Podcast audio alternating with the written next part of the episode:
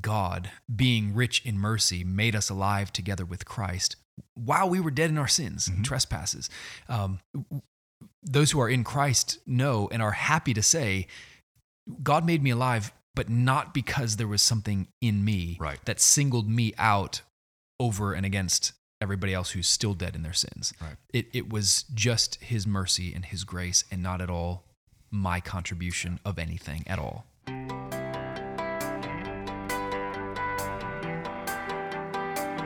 You're listening to Make and Multiply, a podcast devoted to equipping the members of Emmaus Road Church to make and multiply disciples of Jesus Christ in the city of Sioux Falls. The people of Emmaus Road are committed to regular rhythms of gathering and scattering. We gather corporately in worship on Sunday mornings, we gather in missional communities and discipleship huddles, and we scatter throughout our city where we want to give every resident of Sioux Falls repeated opportunities to hear and respond to the gospel of Jesus Christ. Hello, everybody, and welcome to another episode of Make and Multiply. My name is Matt Groon, a pastor at Emmaus Road Church. Thank you. That And congratulations. thanks, buddy. Uh, it it's it's it's different, I guess. I mean, not that different, but it's different.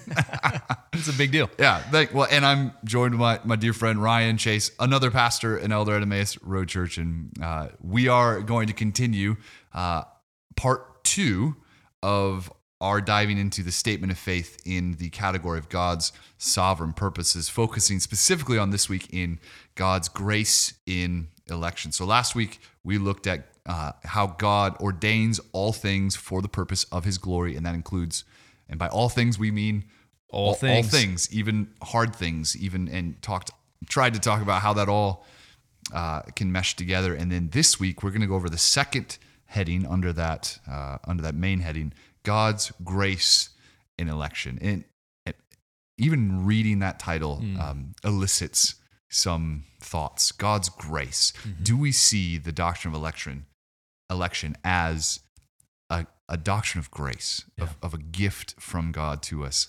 Um, that, that's a good starting point that, that we'll dive in. So uh, I will read it in its entirety, and then we'll we'll head we'll head in. So God's grace in election. God, in His great love, before the foundation of the world, chose those whom He would save in Christ Jesus.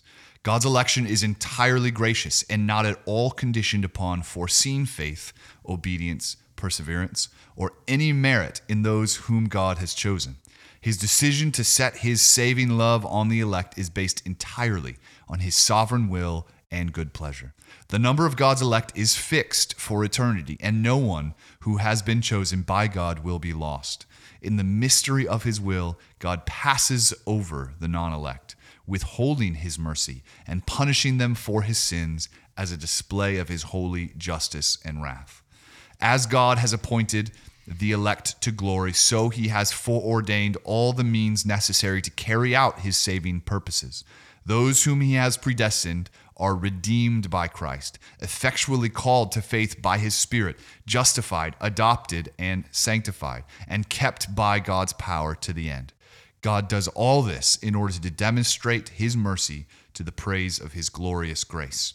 Although attended with mystery, the doctrine of election should not produce speculation, introspection, apathy, or pride, but rather humility, gratitude, assurance, evangelistic passion, and eternal praise for the undeserved grace of God in Christ.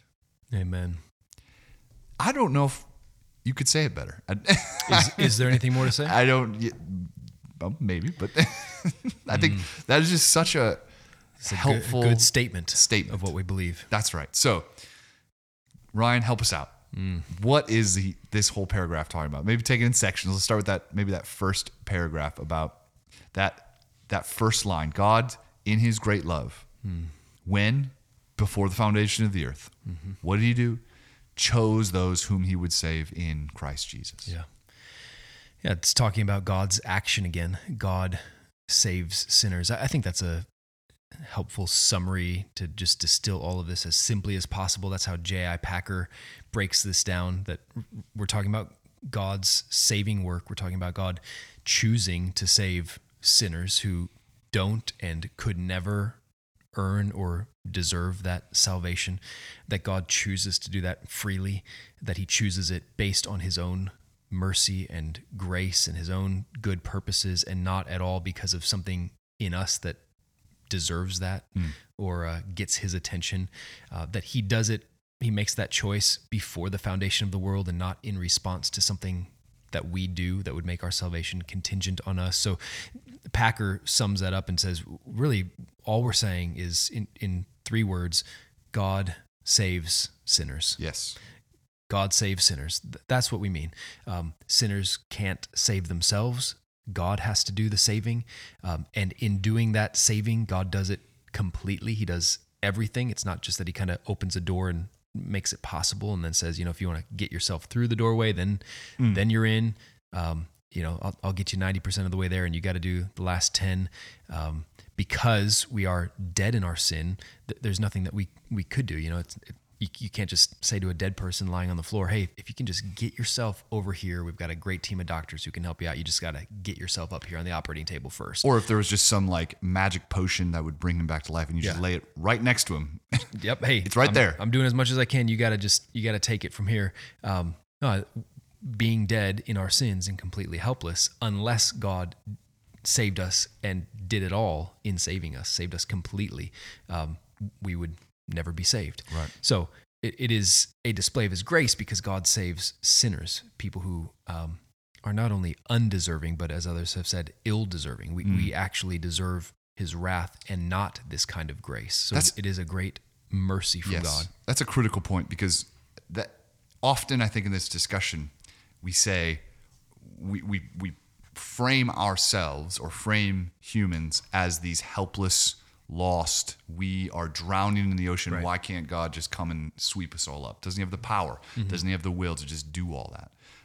That downplays the reality of what sin actually Right. is, which is rebellion against God. It, it's not that we're all floating in the ocean, just dying, drowning helplessly, begging for somebody to save us. Or uh, I remember John Piper said it: we're not trapped in some dungeon, just chained to the wall, just screaming for. Begging somebody to get out. Yeah. Exactly. No, we are, as Romans one describes it, and, and elsewhere, we are hostile. We are suppressing the truth. That that that verb there used of suppressing suppressing the truth in our unrighteousness is like trying to hold a beach ball underwater. Yeah. It wants to come out. It wants to pop And you got to work really hard to try to push it down. You're fighting against it. So if we're using the imagery of you know God's in a boat like after the Titanic searching for survivors, n- no, people are actively swimming away from him. Mm. yeah. Uh, Spitting in his face. Don't curse- come near me. Swearing at him. That's right. That that is a helpful. We got to remember that's the nature of that's that's our natural disposition. Yeah. Unless God does that, unless God mercifully acts to bring us back to life, we are by nature children of wrath. Yeah. Um, because of our sin that we're culpable for. So that that I think that's a helpful thing to keep in mind. Is this is not a why doesn't God save everybody? Doesn't He have the means to? Can't He just sweep us all up? And because and if He doesn't save somebody, God's unjust. Right. He's being unkind. Right. Um, he's not being fair to Right. people. Right. Yeah. Fairness or justice as it becomes a, that's a concern that often comes up in talking about God's grace in election. Is God fair? Is God just? And justice would be for God to give us all exactly what we do deserve, which would be to leave us all in our sin. And so that's the incredible glory scandal of the gospel that Yeah. God has made a way for those who deserve his wrath forever to be reconciled to himself. So, yeah, it's not just in that sense. Um, but that justice would be getting what we deserve. Yeah. I, that the, often is this use this phrase this unconditional love of Hmm. God. I think often how that's used is God loves me no matter what. Yeah. No matter what I do, God will always love me. And that's kind of more of a modern thinking of what we mean by the unconditional love Hmm. of God. Well, I think this is talking about the actual unconditional love of Hmm. God, which is no condition. Uncon- there is no condition Yeah. that I met Right. that would cause God to say, "Oh, I'll choose him." Yeah. Um, because that that's what it, he's saying when it says God's election is entirely gracious and not at all conditioned Yeah. Mm-hmm. upon things like foreseen faith, obedience, perseverance, and the rest. It, I, I did not do anything to earn or merit I did not meet any precondition, Right. some some checklist, and and we see that of God's election of of Israel in Deuteronomy seven. Uh, Moses says Deuteronomy seven six, "For you are a people holy to the Lord your God. The Lord has chosen you to be a people for His treasure possession out of all the people who are on the face of the earth." Why? How did that happen? It was not because you were more in number, you were not more numerous than the other people. The Lord set his love on you. For in fact, you are the fewest of people. Hmm. But it's simply because God loves you. Yeah. Why did God love Israel? God's answer is because he loved them. Yeah. Uh, and a, a simple thought experiment that helps make this personal. If, if you just think about yourself, if, if you trust in Jesus and you ask, why is it mm. that you believe in Jesus? How is it that you came to believe that the gospel's true and, and put your faith in Christ Jesus? A- And, you know, for the thought experiment, compare yourself to somebody else, maybe a, a sibling grew up in the mm. same home who doesn't believe or a, a friend who grew up in the same church and today doesn't believe or you know would you say well i believe and that person doesn't because i am you know, fill in the blank more moral more spiritually aware more spiritually sensitive More intelligent. intelligent Yeah. more what and, and any christian is going to say well no i'm not going to point to any condition in me as though I believe and somebody else doesn't because I'm something better than they are. It, it, the sheer grace of God, we would say, I, I did not deserve this at all, and yet God saved me. So Ephesians 2 is an incredible outline Yes. of you were once dead in your trespasses and sins in which you once walked. And then when Paul gets to, but God, being rich in mercy, made us alive together with Christ while we were dead in our sins and trespasses. Um, those who are in Christ know and are happy to say, God made me alive, but not because there was something in me Right. that singled me out over and against everybody else who's still dead in their sins. Right. It, it was just his mercy and his grace and not at all my contribution of anything at all. Which is actually a great comfort. It is. Because if it is, if my salvation is contingent on some condition that I met, well, what happens when that contingency or that condition goes away? Right. then what? Um, all of a sudden, my salvation, my assurance, for lack of a better word, is thrown in the air because now salvation is not by grace so that no man, not by works so that no man can boast. But now, well, you did some work, you accepted, or you you you you woke up and grabbed Right. the, the the potion, um, or you you decided. Um, no matter how small that percentage is of my contribution, it's still my contribution that's now tainted with all of my sin and all of my me. Yep. Um, and that's just not how the Bible ever displays God because that, and that way, if, if that's true that I contributed to my salvation, I get some of the glory. yeah. I- I deserve some of that glory. Yep. Um, no, God and God alone deserves all the glory for our salvation. So it's not only a great hope, but it, it really is. I mean, it is a great hope for us in our assurance, in our moving source forward. of security. Absolutely. You and I taught uh, high school Bible, and uh, you still do. But I know when I was teaching over there, oftentimes I would have students say things like, "Well, I don't believe in predestination," and I- would try to gently, graciously point Yes. out that's actually not an option if you believe the Bible, because this is actually a word in Scripture. Um, Ephesians 1 uses this language that God, before the foundation of the world, predestined us in Christ.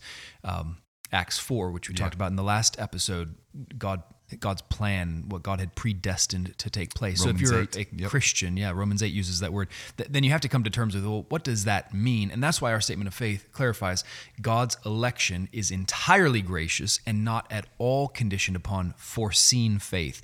Because what some people would say is, well, what predestined or foreknown means is that um, God kind of looked down through the corridor of time and he saw that in the future, I would choose him. And so he chose me. So then God's choice of me and everybody else who's elected or chosen, that, that's another word you don't have an, the option really of saying, I don't believe in election. I don't believe that God chose. Since scripture uses that word, God chose us in him before the foundation of the world, Ephesians 1. So, so God chooses. That's what all election means. Um, but some people feel more comfortable saying, well, sure, God chose, but what happened is he, he saw that I was going to choose him and and therefore he chose me. But then that that's the, the conditional condition, kind of yep. he he sees something in me where I was going to be moving toward him 1st Mm-hmm. which is exactly the opposite of how First John 4 talks about this, Romans 5, God loved us while we were yet sinning. Yep.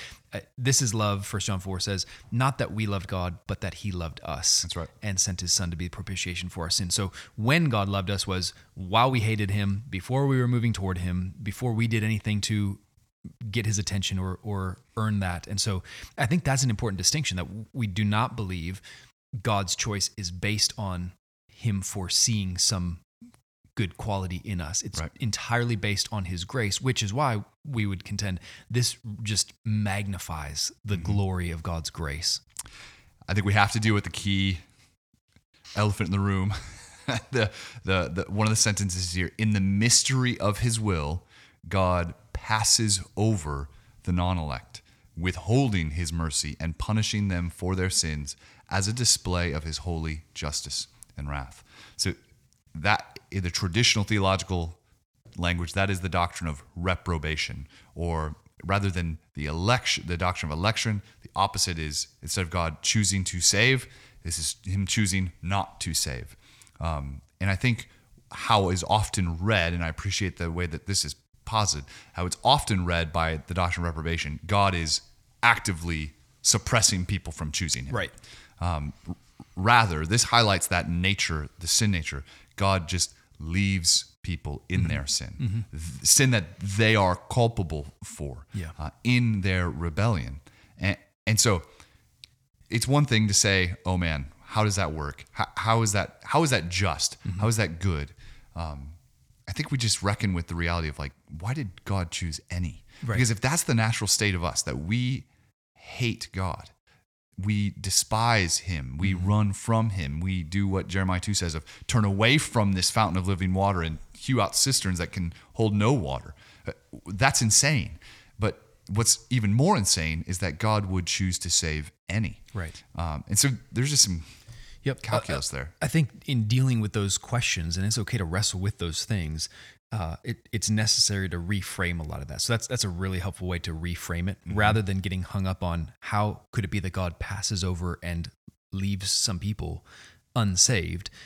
Rather, marveling at the fact that God saves anyone. And and I would just point out along those lines, um, all Orthodox Christians believe that God does not save everyone Yes. otherwise you would be a, a universalist universalism is the heresy that everybody's everybody's saved everybody's going to heaven um, Nobody's responsible for their actions. yeah nobody exactly the end And of time, doesn't matter. Yeah. whether or not you repent of your sins trust in jesus doesn't matter everybody's going to heaven in the end so all orthodox christians agree in the end there will be some people who are not saved so we have to reckon with that Mm-hmm. um, and and so yeah we are affirming people are responsible for their sin and acknowledging the fact that god does not save everyone. He does pass over the non-elect. But i think the way that you pointed this out is- also crucial to highlight um, because oftentimes the picture we get in our minds is a bunch of desperate people at the gates pounding on the door pleading let us in. Yeah. we just want to come in. And god you know checking his list and being like oh you know i'm sorry your name is not on Right. here. You're not foreknown you, you're not elected predestined from before all time. So you can't come in. When that is not at all the picture people are not banging down the door trying to get in. They are you know banging on the door. If, if they're banging on it at all it's you know uh, as enemies Right. who are angry at god rebelling against him. But it's more like you know, people are running actively from him actively hating him. And the problem, or one of the, not the problem, but the the reality of this discussion is we're talking about real people. Yeah. You know, we're talking about real. Is it's one thing that's in these the- theological categories, but like there are real people who don't know Yeah. Christ, um, and those might be close friends. Those could be family members that have Mm-hmm. turned away or, or or reject Christ. And so we don't want to downplay in this Right. discussion that the reality of real people really in rebellion against God. And this discussion also, as we'll get to in a minute, doesn't downplay our our our the necessary um, gospel call that must go out. Right.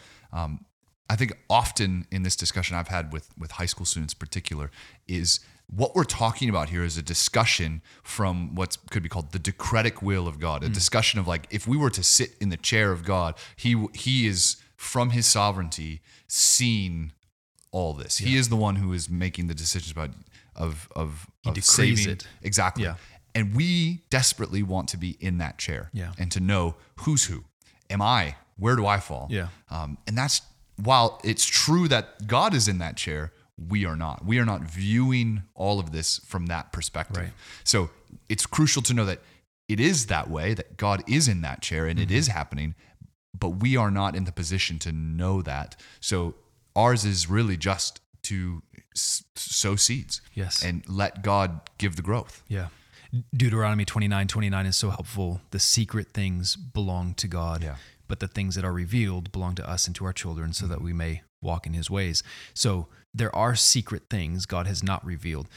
All that we have in scripture is this revelation that God does choose us Yeah. graciously, that he does so based on his own love and grace and goodness and not at all based on our merit or any condition we meet.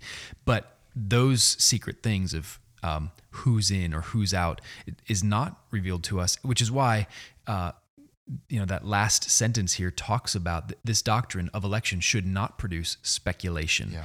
or introspection or apathy or pride, which is oftentimes where people's minds go, kind of a fearful, well, what if I'm not elect? What if I'm not chosen? And, and that worry.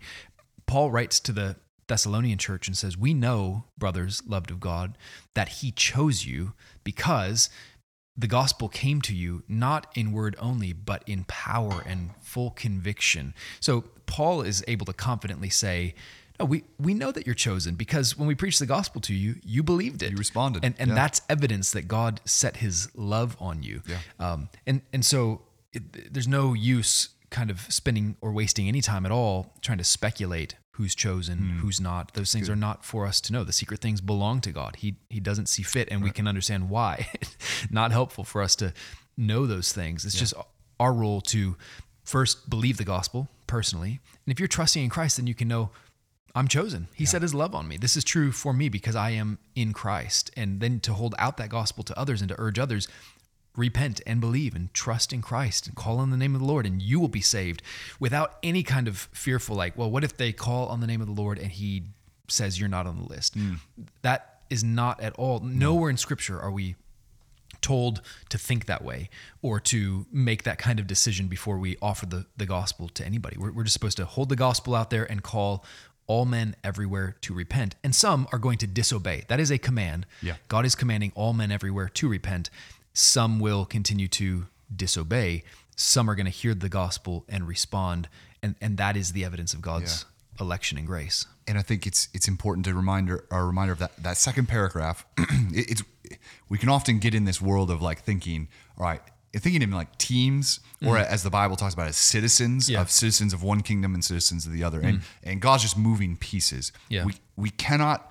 While yes, He is in control and transferring, we've we've talked about that. Colossians talks about transferring us into different kingdoms.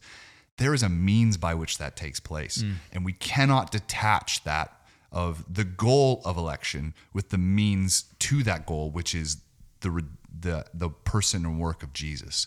The gospel is that thing. Right. We cannot. There is no way to get to the Father except through Christ and Him crucified. So Jesus is in this is in the center of it all. He is the accomplisher, the one who's making this happen, A- mm-hmm. and that rightly gets the focus off of me mm. and puts it all on Jesus mm-hmm. and puts it all on His salvific work. He does mm. all of it, and then we talk about the. We want to highlight that. We want to highlight Christ and Him crucified, and often what happens in the the discussion of you know limited or unlimited atonement. Um, we like you said before we're not universalists. All orthodox christians limit the atonement in some way. It, it doesn't go out to all people. You're either going to limit the number of people who are atoned for or you're going to limit the efficaciousness of the of the atonement of christ. Th- those are the two things that are going to either We got to break that down. okay so you're either so we are this statement is positing that there is a traditional limited atonement. Mm-hmm. There is a um, Particular redemption, I think, is a helpful phrase. Yes, there is Yeah. a particular number. That's what was meant by there is a fixed number for whom Christ's death died, is yeah. efficacious for. Mm-hmm. It- It's the thing that actually is bringing people from death to life. all life. the way to salvation. And that's limited because not all people are saved, as, as we see from Everybody agrees on that. Orthodox. Exactly. So that's what we're positing. Uh, another side, more of a quote Arminian side, would say, well, no, the uh, the death of Jesus is available for all. This would be uh, prevenient died grace. for everybody. Jesus' grace goes out to everybody, but it's not effect efficacious in every sense. People are able to turn it away. Yeah. Um, and we, for a lot of reasons, both scripturally, but also just thinking through, we don't want to downplay the efficaciousness of Jesus' death. He will get who he goes out to get. His word will not return void to him. His work will not be void. Nobody, this is that irresistible grace, if you're following along Mm-hmm. with Tulip, the irresistible, his grace will accomplish that which he has purposed. Yeah. Uh, Isaiah was at 46 of, I have determined, I will do it. Mm. I am the one who brings about my purposes. And so in in that discussion, we don't want to downplay or limit the effect of God's grace in Christ Jesus. And I think it's just really important. It's it's easy to get into this numbers game of who's who and who's where. We got to remember Christ died for the mm. ungodly, mm. and, and I was a chief sinner Yep. of that. Yep. Um, and it just helps us to to think on and rejoice in and to celebrate the death of Jesus. That then leads to this this last sentence that yes, where this whole thing is attended with mystery, mm. right? I remember I think I've said this before. I remember when Jeff in our pneumatology class just said to us, "Brothers, we serve a mysterious God. Hmm. Mystery is a category. If he is who We he says he- comfortable with that. If he is who he says he is, we are not going to understand every little thing. And, and this would be one of them. So, although attended with mystery, the doctrine of election should not produce, as you were saying earlier, Ryan, speculation, introspection, apathy, or pride. Th- those are the, the fruit that should not be produced. Yeah. But rather, humility, gratitude, assurance, evangelistic passion, recognizing that God is doing what he said he was going to do, and we are called to go and preach the, the gospel to all nations. How, how will they know? Unless somebody says something, unless hmm. somebody goes, and how beautiful are the feet of those who bring the good news. Yeah. So we are called to go and sow seed everywhere we go, and then God gives the growth as He sees fit, and the eternal praise for the undeserved grace of God hmm. in Christ. a, a great book uh, because that evangelistic passion that's another concern that hmm. many people have. D- doesn't a doctrine like election predestination leave us with no evangelistic passion? Because why bother preaching? Why bother telling anybody if god already knows who he's going to save? Um, a great book to read is j.i packer's evangelism and the sovereignty of god and he tackles all those questions And if you It's don't want to read the whole thing, just read the first chapter. uh, it's it's it's wonderful. Um, and and he makes a, a compelling case that no, actually, this should increase our evangelistic passion and confidence because we realize one, like you just said, God's not only has God predestined, but He has also planned the means by which people are going to be saved. And what we see in Scripture is the way God saves people is through the preaching of the gospel, through evangelism. And so, um, you know, it's like looking at the trees and the grass and say is saying God makes the grass grow. Well, yes, and the means God uses is rain and sunshine. Yes. God uses our witness in the world to save those whom he has predestined. And when we go out evangelistically, we're not just going out kind of with a wishful, hopefully maybe somebody might perchance believe. We go out in confidence knowing um, God has elected sinners to save. And as we go out in the obedience of faith and share the gospel, God is going to save his people. He's going to do it. Jesus died to accomplish it. So, like you were talking about, um, limited atonement, that can give the wrong impression that we're limiting the, the atoning work of Jesus Right. when actually we're trying to maximize and say, he didn't just make salvation a possibility, he died and his blood guarantees it as a reality Yes. for his people. Yeah. He absolutely accomplishes all of it. So sometimes you hear people say things like, um, well, you know, if if if Jesus, if you were the only one who believed, that would have been worth it to him. As though Jesus died hoping, hopefully at least one, maybe Yeah. two. Hopefully, a few people believe this, um, which, which is just not what we see in Scripture. Right. Jesus did not, did not die hoping a couple people might believe. He died to guarantee that his people would be saved. Right. And saved completely, brought all the way to faith in Him, and so that that really maximizes the the atoning work of of Christ. Excellent. Man, what a there's a lot more deeper waters we could dive into. You, Let me throw one more thought. Just that Toss it in. conclusion. Conclusion. That last sentence about the effect this should have.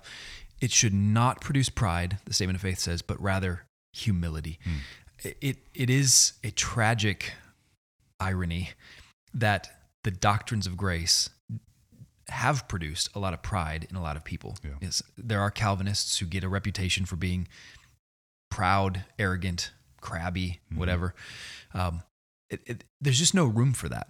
Right. Nobody should, you know, coming into this conviction, nobody should walk around feeling a sense of superiority, like I believe this and other people don't, and I'm right and they're wrong. And it, it just it should make us humble. I mean, it is the doctrine of God's completely undeserved grace, and so it would be totally inconsistent to hold that conviction in a proud and arrogant way. Yes. Because that would undermine the very doctrine itself, which exactly is right. there is nothing about you that makes you stand out as more deserving of God's favor than anyone else. It is just His grace and His mercy in Christ. And so it, it really should make us incredibly humble yes. and gracious toward others. And may that be the effect in our church and amongst ourselves and in, in our missional communities and in our discipleship huddles and in, at Emmaus Road Church. May we be a joyful, humble, uh, filled with evangelistic passion, Mm-hmm. but relying solely on the grace of God in all that we do. That's right. And we thank God in Christ that He has seen fit to save us. And we marvel at it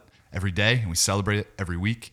And, uh, and it's something that we look forward to do again this Sunday and the next Sunday and on and on. So if you have, I want to reiterate, if you have questions about any of this stuff, I should have said this last time. If you have any questions regarding these doctrines of grace, if these are new to you or still confuse you or whatever, uh, please don't hesitate to reach out to us uh, as pastors. This is our job. We we are available to you all the time. Um, so please, please don't hesitate to, to contact us, and we'd love to buy you coffee and just talk Yeah. through some of this stuff. I think we've got copies of Sam Storms' book, Chosen for Life, um, at our book table as well, which Mm. Yeah. would be a great resource for anybody who wants to dive into this more Yes. deeply. Excellent. So, till next time. Thanks for listening to Make and Multiply. If you have questions about anything related to discipleship huddles or missional communities or gospel fluency, you can reach out to your missional community leader. And if you're not yet plugged into gospel community at Emmaus Road, visit us online at emmausroadsf.com.